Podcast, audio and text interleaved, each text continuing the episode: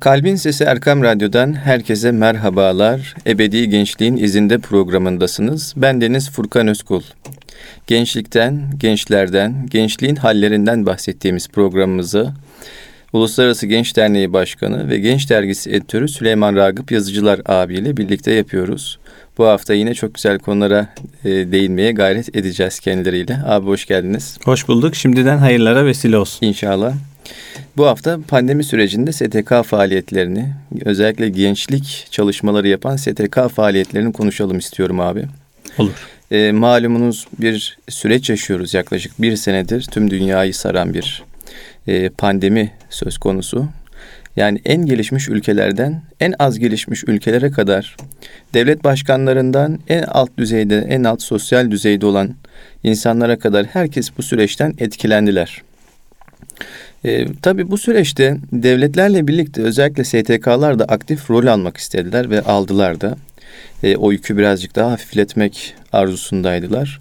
Bir ölçüde başarılı da oldular ama e, tabii çok ağır bir e, süreç hala da devam ediyor. E, benim ya da farklı insanların da gözlemleri şu. Bu süreçte özellikle insani yardım değil de gençlik ya da sosyal faaliyetler yapan STK'larda bir e, atalet durumu oluşmaya başladı. Hani insana değen, insanlarla birlikte aktif bir şekilde çalışma yapan STK'lar e, bu süreçte mecburen e, dijitalleşmek durumunda kaldılar. Ve bir noktadan sonra özellikle Zoom, Skype gibi uygulamalardan yapılan programlar insanların ilgisini çekmemeye başladı ve bu STK'larda e, geri plana yavaş yavaş kendilerini çekmeye durumunda kaldılar. Siz bu durumu nasıl değerlendiriyorsunuz? Bunun üzerine birazcık konuşalım isterseniz. Eyvallah. Önemli ve e, hepimizin hayatına tesir eden bir konu. Çünkü virüs tabii ki dünya için büyük bir imtihan oldu. Nasıl bir bünyede ki biz de atlatmış olduk tesirler gösteriyor. Yani ilk 10 gün 15 gün biraz yoruluyoruz. Biraz onunla mücadele ediyoruz. Eğer e, iyiysek ve nasipliysek evde ayakta atlatma sürecinde dahi kendince zorluğu ve yorgunluğu oluyor. Ardından bir ay belki bunun tesirleri devam ediyor. O ile aldığımız ilaçların, o zamanki virüsün etkisinin üzerimizden atılma süreci derken e, bir yorgunluk hissediliyor. Bu vücuttaki his gibi aslında dünya da bunu yaşıyor ve ticaret, özel sektör, kamu, siyaset birçok alan bu konuda bu konuyla ilgili aslında nasibini almış oldu menfi manada. Tabi her krizin ya da her zorluğun kendi içinde bir fırsatı ya da bir kolaylığı olabilir. Bugün onu da konuşalım. Ama menfi durumu da konuşalım ki belki menfi durumun içine kendimizi zihinsel olarak hapsediyorsak oradan kurtulmamıza da vesile olsun inşallah sözlerimiz. Başta kendi nefsimizde ve ardından da dinleyicilerimizin ve özellikle gençlerle ilgilenen sivil toplum kuruluşu temsilcilerinin ya da anne babaların ya da hakikaten iyiliğe, güzelliğe dair niyeti olanların e, inşallah nasiplenebileceği bir program olsun Furkan. Yani siz avantajların da olduğunu, e, evet. bunlardan da bahsetmemiz gerekir. Evet, bunlardan da bahsetmemiz gerekir. Çünkü bu süreçte birçok farklı özelliğimiz de ortaya çıktı. Birçok farklı kapasiteyi de geliştirmiş olduk ve aslında verimlilik açısından birçok şeyi yeniden sorguladık. Yani diyelim ki büyük bir mekana ihtiyacımız var. Başka türlü olmaz diye düşünen birçok sivil toplum kuruluşu, küçük ölçekli, orta ölçekli ya da büyük ölçekli, büyük ölçekli aslında öyle değilmiş. Yani yeryüzü adeta bir anda dürüldü. Herkes aynı anda 500 kişilik, 1000 kişilik salonlarda ve istediği yerde, oturduğu yerde elindeki telefonla bir araya gelebiliyor. Yani yer kirası yok. Zaman ve ulaşım derdin yok. Giderken bir masrafa değmiyor. Sadece internet bağıyla büyük işler yapılabiliyor. Bu bahsi diğer ama öncesini konuşmuş olalım. Şimdi bu virüsle birlikte olumsuz düşünceler, hepimiz açısından moral bozucu bir e, hadiseler çokça yaşanmış oldu. Hele ölümler de varsa, vefatlar da varsa ailelerde bu daha da büyük krizi büyüttü. Ve bu dönem içerisinde kendine göre tüm dünya ülkeleri tedbirler alıyor. sokağa çıkma yasaklarından tutalım belirli sektörlerin iş yerlerine kısıtlamalar getirilmesine kadar adeta böyle bir şok geçiriyoruz. Yani özellikle diyelim ki bir yemek sektöründe bir lokanta işletiyorsanız şu günlerde dükkanınız açık değil. Ancak dışarıya servis verebiliyorsunuz. Ama daha önceden bir servis düzeniniz kurulmadıysa belki neredeyse 2-3 ay kendince bu ekonomik zorlukla mücadele edeceksiniz. Ve bunun gibi birçok alan. Pandeminin başında berberler. Doğru mu? Evet. Daha sonra diyelim ki eğlence sektörü, sinemadır, alışveriş merkezleridir. Dini hayat, camiler. Doğru mu? Evet. Daha düne kadar camilerde de aslında yer bulamıyorduk. Sebep çünkü o korkuyla camilere de aslında gidemedik.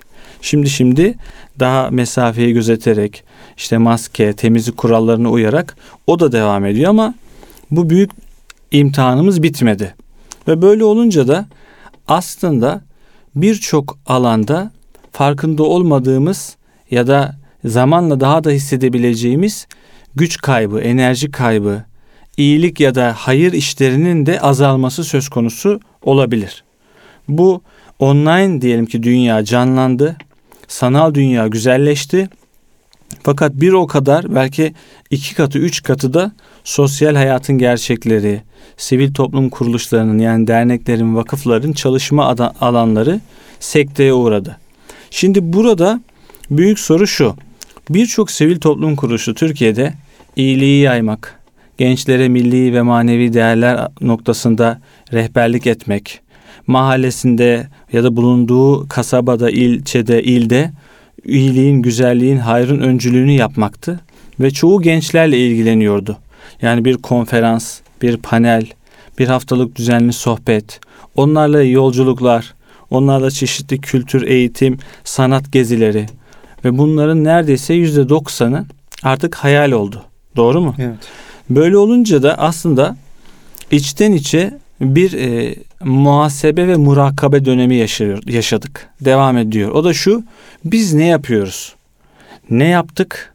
Bundan sonrası ne olacak? Yani gelen çok güçlü geldi. İmtihan güçlü. Yani bir anda İstanbul'un boşaldığı, İstanbul'dan örnek veriyorum ki en çarpıcı şehir burası yani. Burası hep kaynardı. İstanbul dahi boşaldı. Hayalet şehir haline geldi.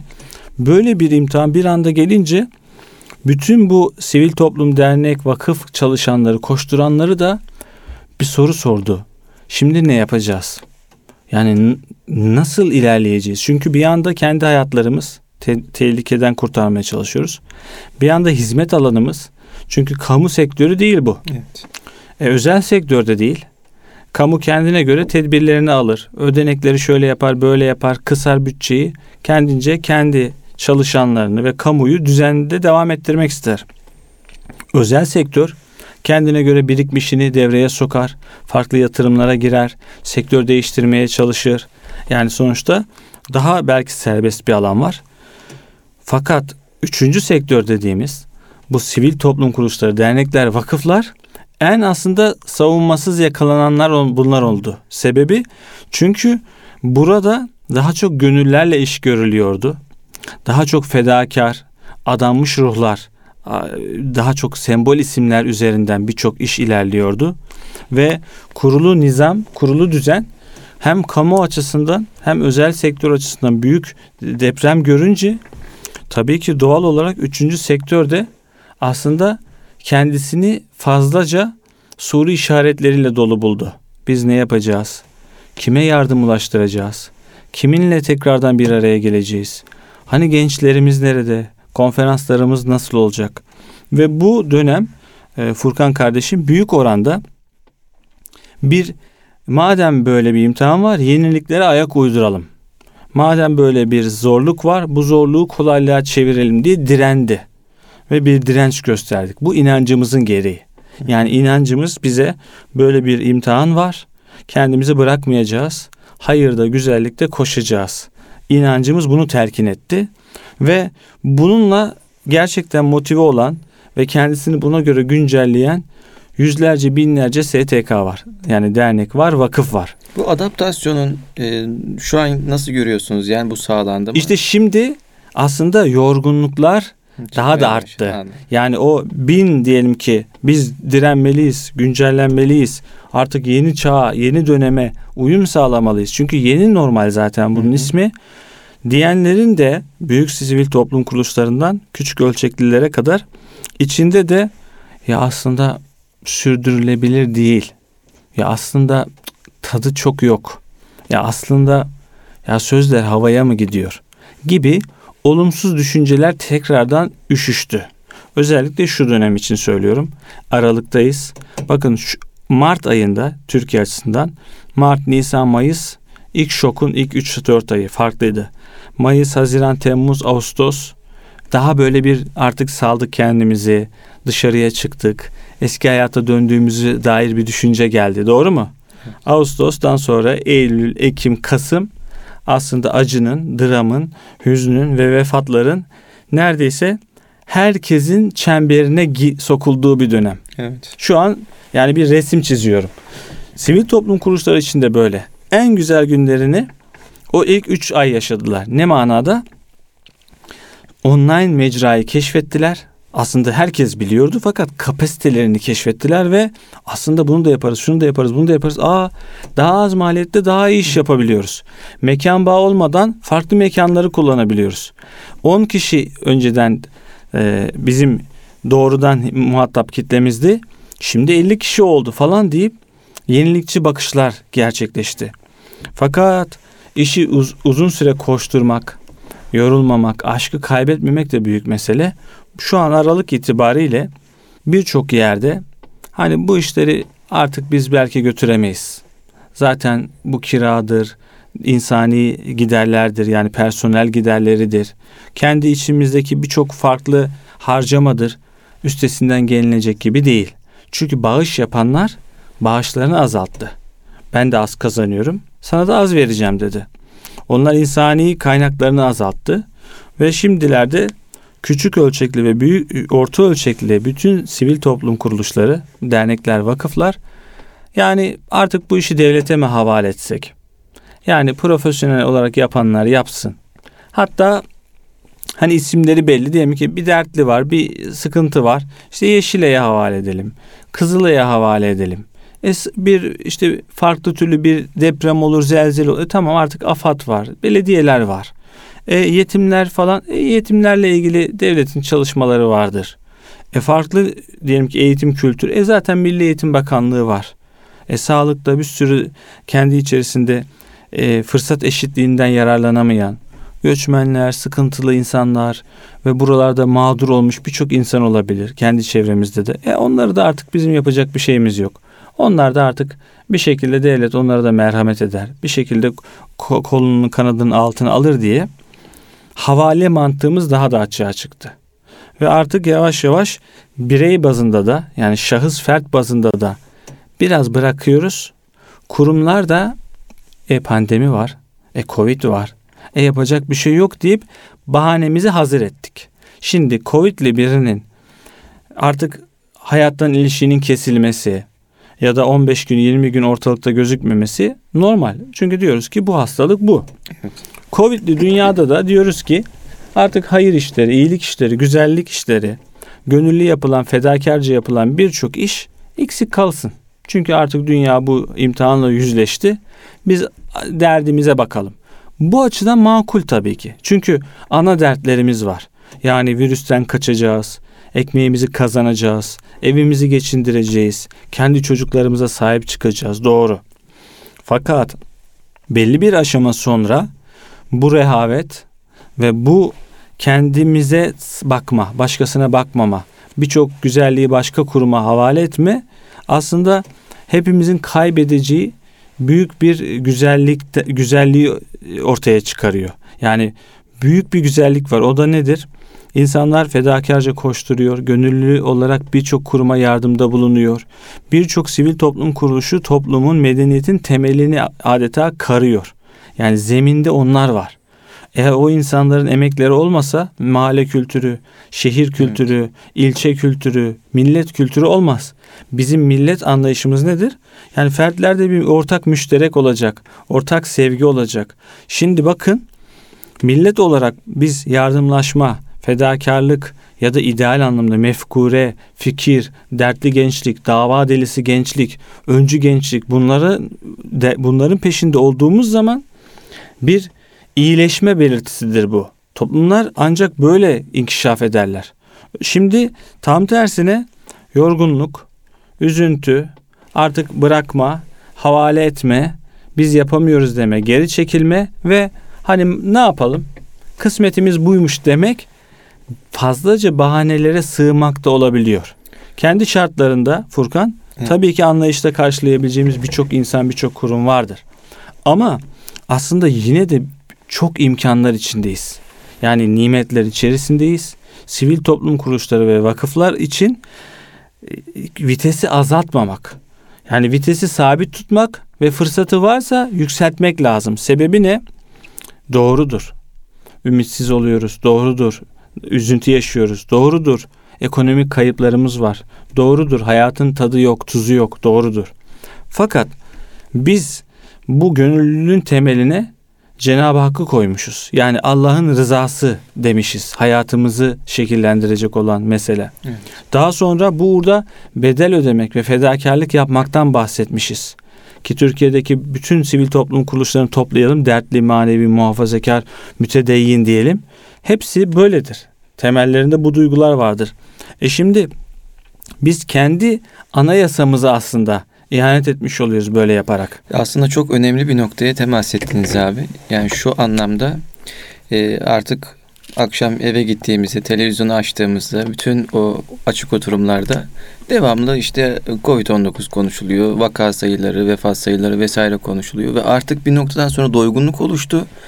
Yani şunu demek istemiyorum. Vefatlar artık insanları etkilemiyor. Yani vaka sayıları etkilemiyor. Yani böyle Duyarsızlaştık. duyarsızlaşmaya başladık. Ee, ve bu süreçte aslında her şey konuşuluyor. Ekonomi konuşuluyor, ticaret konuşuluyor, uluslararası ilişkiler konuşuluyor, pandeminin bütün etkileri konuşuluyor. Ama bu bahsettiğiniz meseleye ben değinildiğini doğrusunu isterseniz çok görmedim. Yani pandeminin oluşturmuş olduğu şartlar bizim ulvi değerlerimize de ciddi bir darbe vurdu. Nasıl? Biz bir teori öğrenirdik. Camiye gideriz, vaaz dinleriz. Sohbete gideriz. Bir büyüğümüzden e, çok güzel bir nasihat alırız. Ancak bunu pratize edeceğimiz bir alan olmazsa ki bunun en güzel pratize edilebileceği alanlar da STK'lardır. Doğru. Öyle değil mi? Yani bize yardım edin denildiğinde yani neyle yardım edeceğim ve kimle yardım edeceğim ve kime yardım edeceğim? Bunun en önemli mecrası birinci elden e, işte camilerimizdir, STK'larımızdır. Kültürü vesaire. taşıyan o. Kültürü taşıyan Yani onlar. yaşatan o. Yani şimdi o güzel ahlak denildiğinde yardımlaşma, kardeşlik duyguları yani bu duyguların e, yaşanabilmesi ve yaşatılabilmesi ve daha da önemlisi az önce dediğiniz gibi aktarılabilmesi için aslında bu şartlar e, yani biraz esnetilemez mi? Doğru. Veyahut da e, belli sınırlar çerçevesinde devlet e, hani nasıl söylenebilir onu tam ifadesini doğru kullanmak istiyorum doğrusu. Yani işte temizliktir, maskedir, mesafedir bu kurallara çok uygun bir şekilde yani ufak yolu toplantılar tekrar başlayamaz mı? Çünkü Şubat'a kadar bildiğim kadarıyla ertelendi bunlar.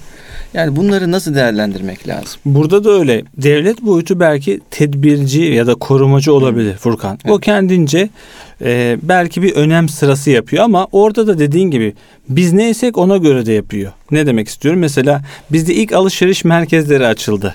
Ya sebebi hem ticaret daha canlansın belki hem de şu yani oralara gidelim. Çünkü insanlar bu oradan alışveriş yapmak, bir şey yapmak, girmek falan bu önemli. Ama camiler daha çok sonra açıldı ona göre. Evet. Belki diyelim ki bir En ay son, sonra. evet. Neden?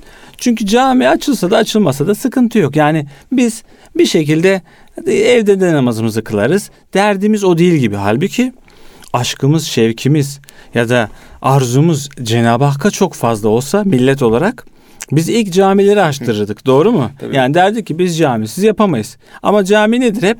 He, he, kalsın. Yani cami işte camiye gelen Müslüman nedir?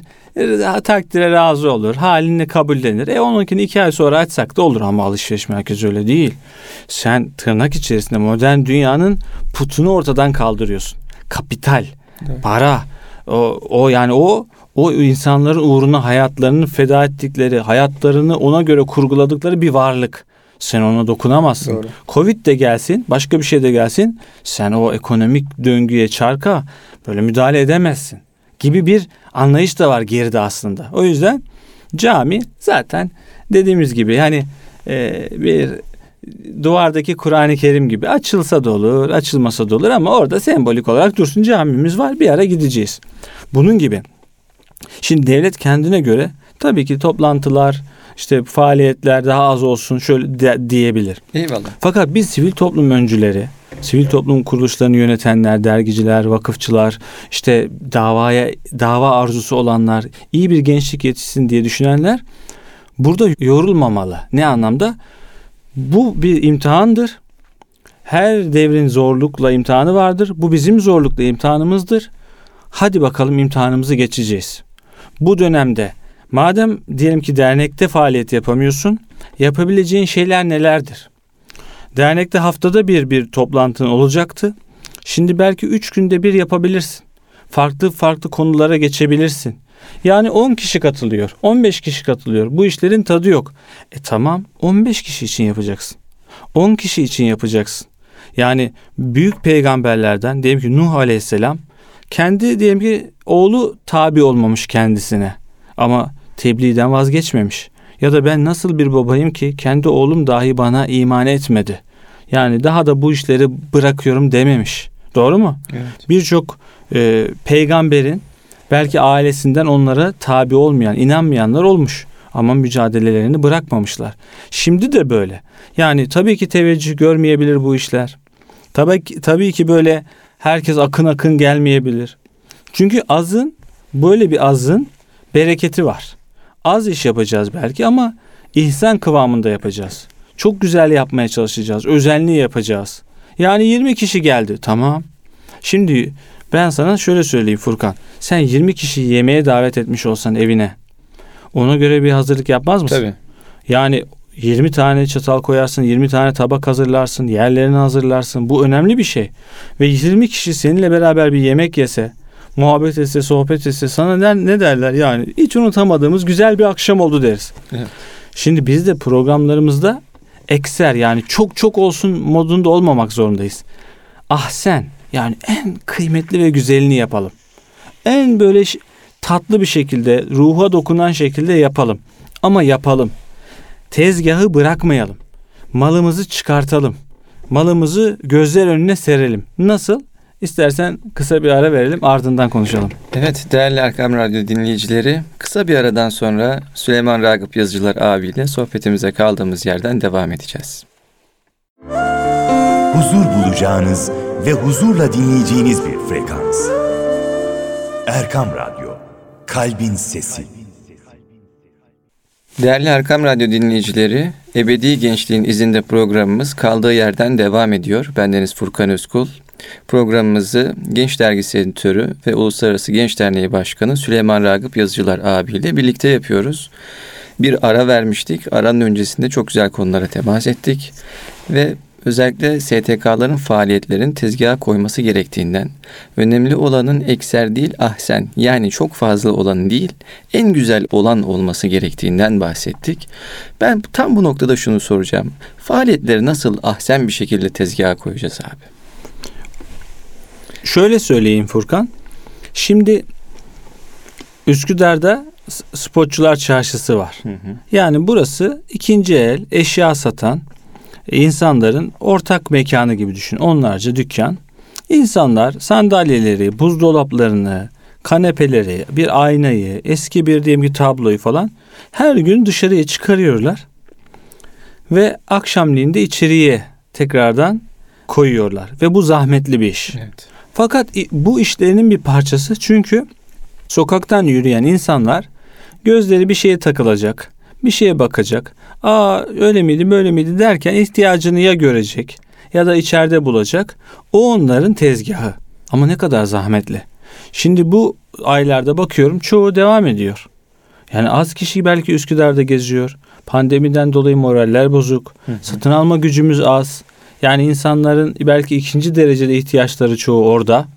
Ama olsun onlar kendi rızıklarının peşindeler. Rızık böyle bir şey. Yani rezzak olan Allah hepimize rızık verir. Evet. Bizi bugüne kadar yaşattı, bizi yarattı, bizi sonsuz ikramlarla lütfetti, bahşetti. Doğru. Ama baktığın zaman hep sebepler aleminde sebepler var.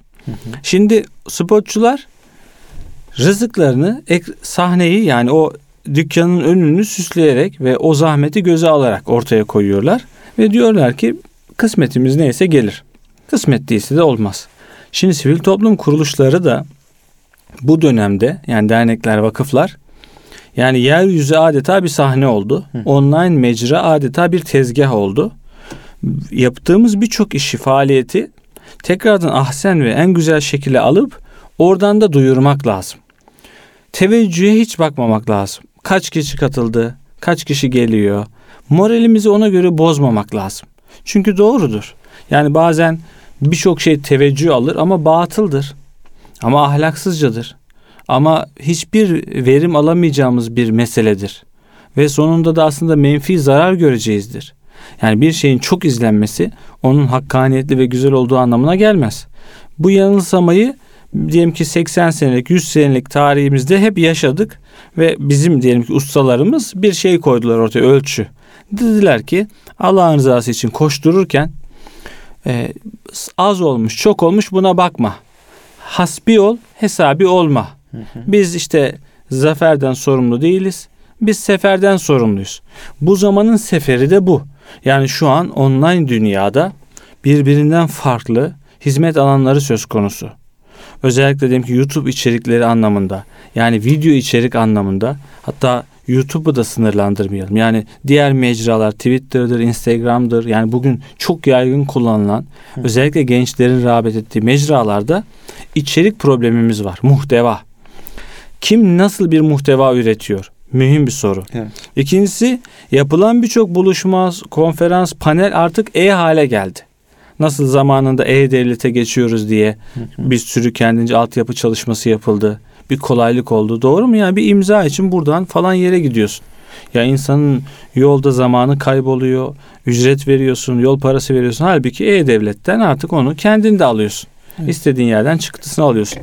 Bunun gibi aslında yapabileceğimiz birçok güzel etkinliği, faaliyeti her dernek, her vakıf kendi etki alanında ısrarla tezgahına yani vitrinine bir şeyler koymalı.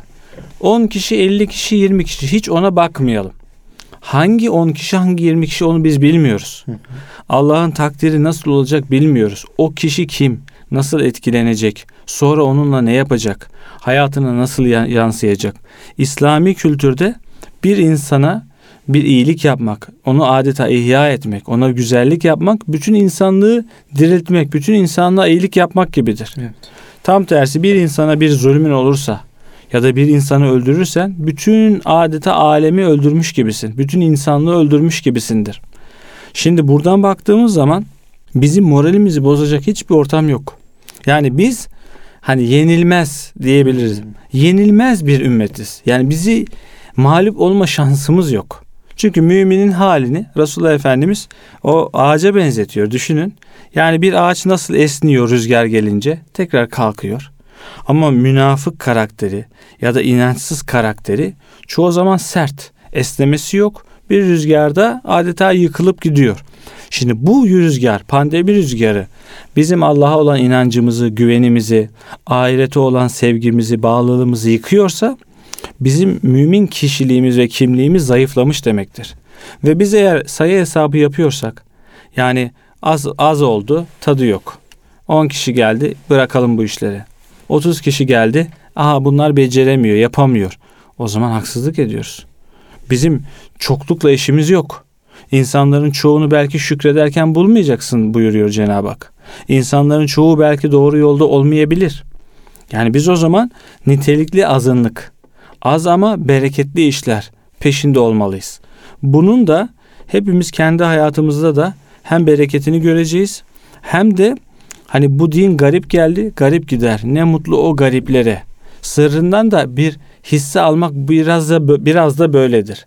Yani aslında bazen anlaşılmayacaksın. Garipliğin bir manası da bu. Bazen anlaşılmamak. Yani ucube durmak. Doğru. Bazen böyle ya hangi kafayı yaşıyor ya?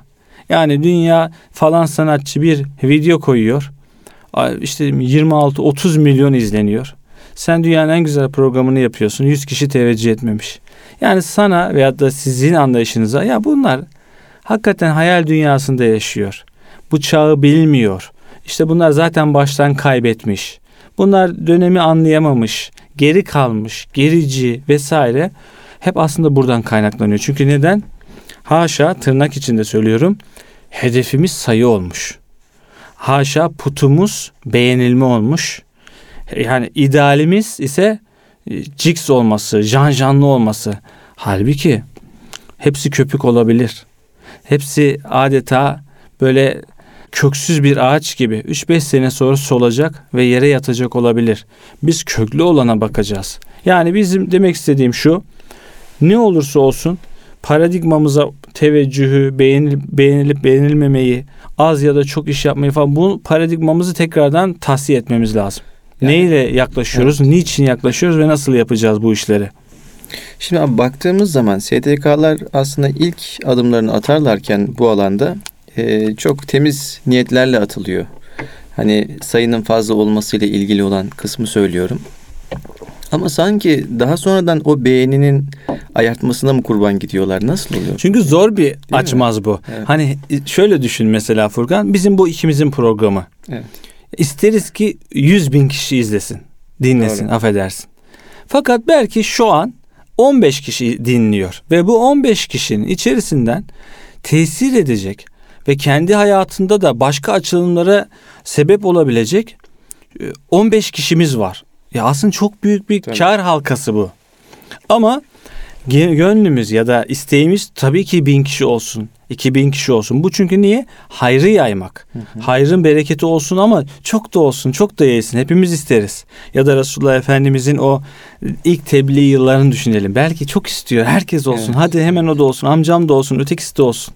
Ama ilahi ölçü sen diyor sevdiğini hidayete erdiremezsin.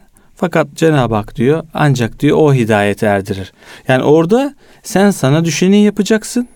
Fakat diğer alan artık o başka bir boyuta giriyor. Yani bizim için muamma oluyor. Birisinin hidayete erip ermemesi. Senin orada bir tekniği yok. Yani 2 2 4 eder gibi şunu şunu yaparsan başarıya ulaşırsın. Şunu şunu yaparsan hidayet olur. Bunu bunu yaparsan hem teveccüh olur hem şu olur. Hayır. Hep bir bilinmezler arasında yol alıyoruz. Bazen hem çok izlenir hem çok tesirli olur. Bazen çok izlenir hiç tesirli olur. Doğru. Bazen çok az izlenir Çok, çok çok tesirli olur ve daha da çok tesirli olur. Bazen çok az izlenir hakikaten tesiri de çok azdan da azdır. Hani bu kaçlı kombinasyon bir tek Allah bilir. Biz neyi bileceğiz? Ben ne yapıyorum? Hangi niyetle yapıyorum? Nasıl yapıyorum? Hangi araçları kullanıyorum? Orada da işte hep kadim mesele. Çağın dilini okumak, anlamak zamanı, doğru işi doğru zamanda yapmak, ehil ehliyetini arttırmak. Yani Abdurrahman bin Af radıyallahu anh tamam Medine'ye geldi ama neredeyse hani kumu tutsam altın oluyordu diyor. Taşı tutsam. Sebebi yani o çarşının yolunu gözledi. Ben dedi çalışacağım. Bana imkan verin. Ben kimseden hani mal istemiyorum. Malınız size mübarek olsun. Sadece bana birazcık yardım edin sonrasını ben getiririm. Burada da böyle. Yani sivil toplum kuruluşları içerisinde belki 10 tane gençle ilgilenen ama onu da altın. Adeta onu da böyle bir memlekete bir belki de medeniyete bedel olacak insanlar vardır. Bilemiyoruz. Bu uğurda bu niyetle çalışalım. Gayret edelim. İnsanları ve kendimizi e, birim bazda inkişaf ettirmeye, geliştirmeye gayret edelim. Bu kolektif çalışmalarsa işin bereketi olacaktır. Yani tezgahı boş bırakmayalım. Geri adım atmayalım. Üzüntüye kapılıp da aslında her şeyin tadı kaçtı bundan sonra olmaz demeyelim. Şimdi de tadı var bambaşka ve düşmüş çok insan var. Manen düşmüş. Üzgün çok insan var manen üzgün. Yalnız çok insan var manen yalnız. Yoksa bir sürü insan var. Herkeste telefon var, internet var, onlarca grup var, onlarca iletişim ağı var, onlarca mecra var. İçini döker, paylaşır, arkadaş bulur. Dert o değil ki. Dert hepimiz hakikaten Bir defa bir ömür yaşıyoruz. Başka kullara, başka insanlara ne faydamız olacak? Kendimiz iyi geliştiysek bunu başkalarıyla nasıl paylaşacağız? Ve tekrardan bu pandeminin işte avantajı bu. Herkes kendi hayatına bir daha bakacak. Yani sosyal medya dışında komşum vardı, kendi çocuğum vardı. Aa tanıdığım iki genç vardı. Belki bu dönemde biraz daha o tekrardan o birim insana yatırım. Birim insana yatırım. Yani ben genç derneği diyelim.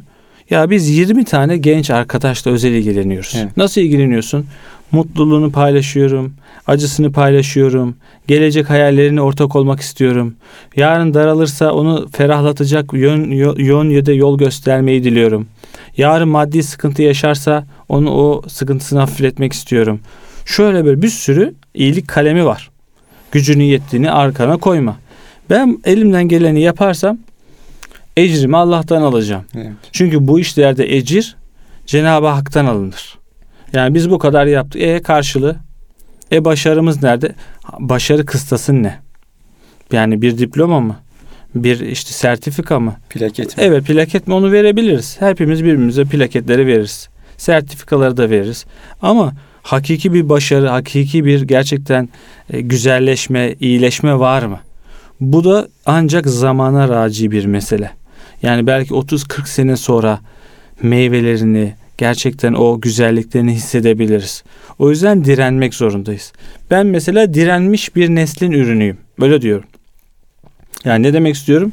Yaş 36 bandı ama 90'lardaki büyüklerim direnmeseydi bana 90'larda davadır, İslam'a hizmettir, e, komşuyu sevmektir, anne babaya hürmettir, etrafına ilgili olmaktır, toplum meseleleriyle dert edinmek nedir? Bunları onlar işledi bana. Onlar direndi. Halbuki 90'lar en sıkıntılı dönemi Türkiye'nin. Yani 90'lar 28 Şubat'a giden e, yılların başlangıcı. Türkiye kapkarışık, zorluk. O zorluktaki adamlar e, hiç yani Süleyman olarak hani kim olduğunu ya da kim olacağını düşünmeden kendilerine bir sürü güzellik aktardılar. Ya bir cami avlusunda, ya bir piknik gezisinde, ya bir ev ziyaretinde onlarca güzel miras aldım. Şimdi o adamlar çoğu belki artık hayatlarına veda etmiştir. Çoğu belki büyümüştür. 60'lı, 70'li, 80'li yaşlarına varmıştır. Fark etmez mirası bende yaşıyor. Ben denizde bu aşkla çalışmalıyım ki bugünün düşmüşü, sıkıntılısı, üzüntülüsü ve manen kopuş yaşayan gençliğiyle el ele vereyim. Bakın Furkan Bey böyle bir istatistik de vereyim. Bir anlamda belki yüzde yetmiş, yüzde seksen erkekler kayıp Evet. programlarda şu an online. Aslında tam bu noktada çok önemli husus. Yok yani yok Biraz- erkek nesli yok. Neredeler ne yapıyorlar ma- meçhul. Yani gömüldüler, kayboldular, üzüldüler. Yaşadıkları birçok şey var. Yani üniversite yıllarındaki özellikle 18-17'den başlayıp Evet. 25'e kadar geldiğimizde hanımefendiler çok daha aktif. Instagram'da, Twitter'da, Facebook'ta ve bu birçok STK'nın ortalaması bu. Ben kendi programlarımızda bunu görüyorum. Yani teveccühlerden anlayabiliyorum. Kendi istatistiklerim var. Ama soruyorum biz sonuçta bir hakikat merkezi değiliz ya da kendi kurumuma göre ölçek alamam. Ama belki 100 tane kurum hemen hemen aynı şeyi söylüyor. Demek ki erkekler başka bir kayıp yaşanıyor. Yani ya içine düşmüş, ya hayata küsmüş, ya dinini, inancını, maneviyatını bir anlamda sorgulayıp aradan böyle uzaklaşmak isteyeceği bir yere gelmiş. Deizm, ateizm artıyor derken arka planda biraz da bu var. Ya aileyle çatışması artık kaçınılmaz olmuş. Çünkü düşünün 7-8 aydır evden çıkamadığımız bir dönem. Evet. Evden çıkamayınca anne babayla tanışacaksın. Anne babayla bir daha tanışırsan belki tartışabilirsin. Ve erkekler özellikle belki bu konularda da büyük dram yaşanıyor. Anne babalar da dertli, muzdarip belki. E şimdi ben de çalışmayayım, sen de çalışma Furkan. Bizim gibi dernekler de çalışmasın. Bırakalım. Yani kısmet buymuş diyelim. Takdiri ilahi buymuş diyelim. Hep derler ya, biz şimdi dua ediyoruz. Allah'ım işte ya Rabbi mazlumlara yardım et. E de Cenab-ı Hak da onu sana söylüyor. Evet. Hadi mazlumlara yardım et. Bak dua doğru. Biz bunu edeceğiz. Haddimizi biliyoruz. Çünkü biliyoruz ki ilahi hikmet ve ilahi güzellik gelirse yardım gelir. Ama Allah'a havale edersen sen mazlum için bir şey yapmazsın. Halbuki Allah seni arıyor. Yani bir manada sen aşka düş ki o mazluma sen yardım et. Ya da bu şu, şu zalimin karşısına sen çık. Sen diyorsun ki ya Rabbi affedersiniz Musa Aleyhisselam'ın kavminin bir özelliği bir açıdan. Musa Aleyhisselam onlarla o yolculukta Hı hı. onlar dediler ki biz daha gelmeyiz. Musa sen ve Rabbin gidin savaşın. Biz daha öyle savaşma baş. Bakın ne kadar cehalet. Evet. Sen ve Rabbin git savaş haşa. Şimdi de öyle. Ya Rabbi bu bir sürü imtihan var. E sen düzelt. Ya acıları sen dindir. Mazlumları sen el at. Al el atar. O Cenab-ı Hak. Onun yaptığından o sorulmaz. Fakat biz sorulacağız. E şimdi bize buyuruyor. Hadi acıları dindirmek için koşun. Hadi merhametinizi genişletin. Hadi komşunuzu tekrardan bir keşfedin. Hadi çocuğunuzla tanışın. Havale ettik çocukları. Olmadı. Kendi çocuğunu kendine uğraşacaksın. En zoru, en sıkıntılı alan. Şimdi tekrardan aileler bu imtihanı yaşıyor. Ve ben de diyorum ki tamam bu kadar acı tablo içerisinde vak- vakıf, dernek, sivil toplum kuruluşu ve bunun gibi sivil platformlar aşkını, şevkini hiç kaybetmesin. Allah'ın izniyle zorlukla beraber büyük bereketler, büyük kolaylıklar olacak ve biz dahi tahmin edemediğimiz güzelliklere ulaşacağız. Ya böyle zorluk geldi ama Allah'ın lütfuyla böyle de aşmaya çalıştık diyeceğiz inşallah. Abi aslında bu aileyle alakalı söylemiş olduğunuz hususlar çok ayrı bir programı hak eden hususlar. Dilerseniz bir sonraki programlarımızda bu konuyu da işleyelim. İnşallah. Ancak bugünlük programımızın sonuna geldik. Eyvallah doğru. Ee, önümüzdeki hafta görüşmek üzere diyelim. Kıymetli Erkam Radyo dinleyicileri bu haftaki programımızın sonundayız. Önümüzdeki hafta görüşmek üzere. Sağlıcakla kalın.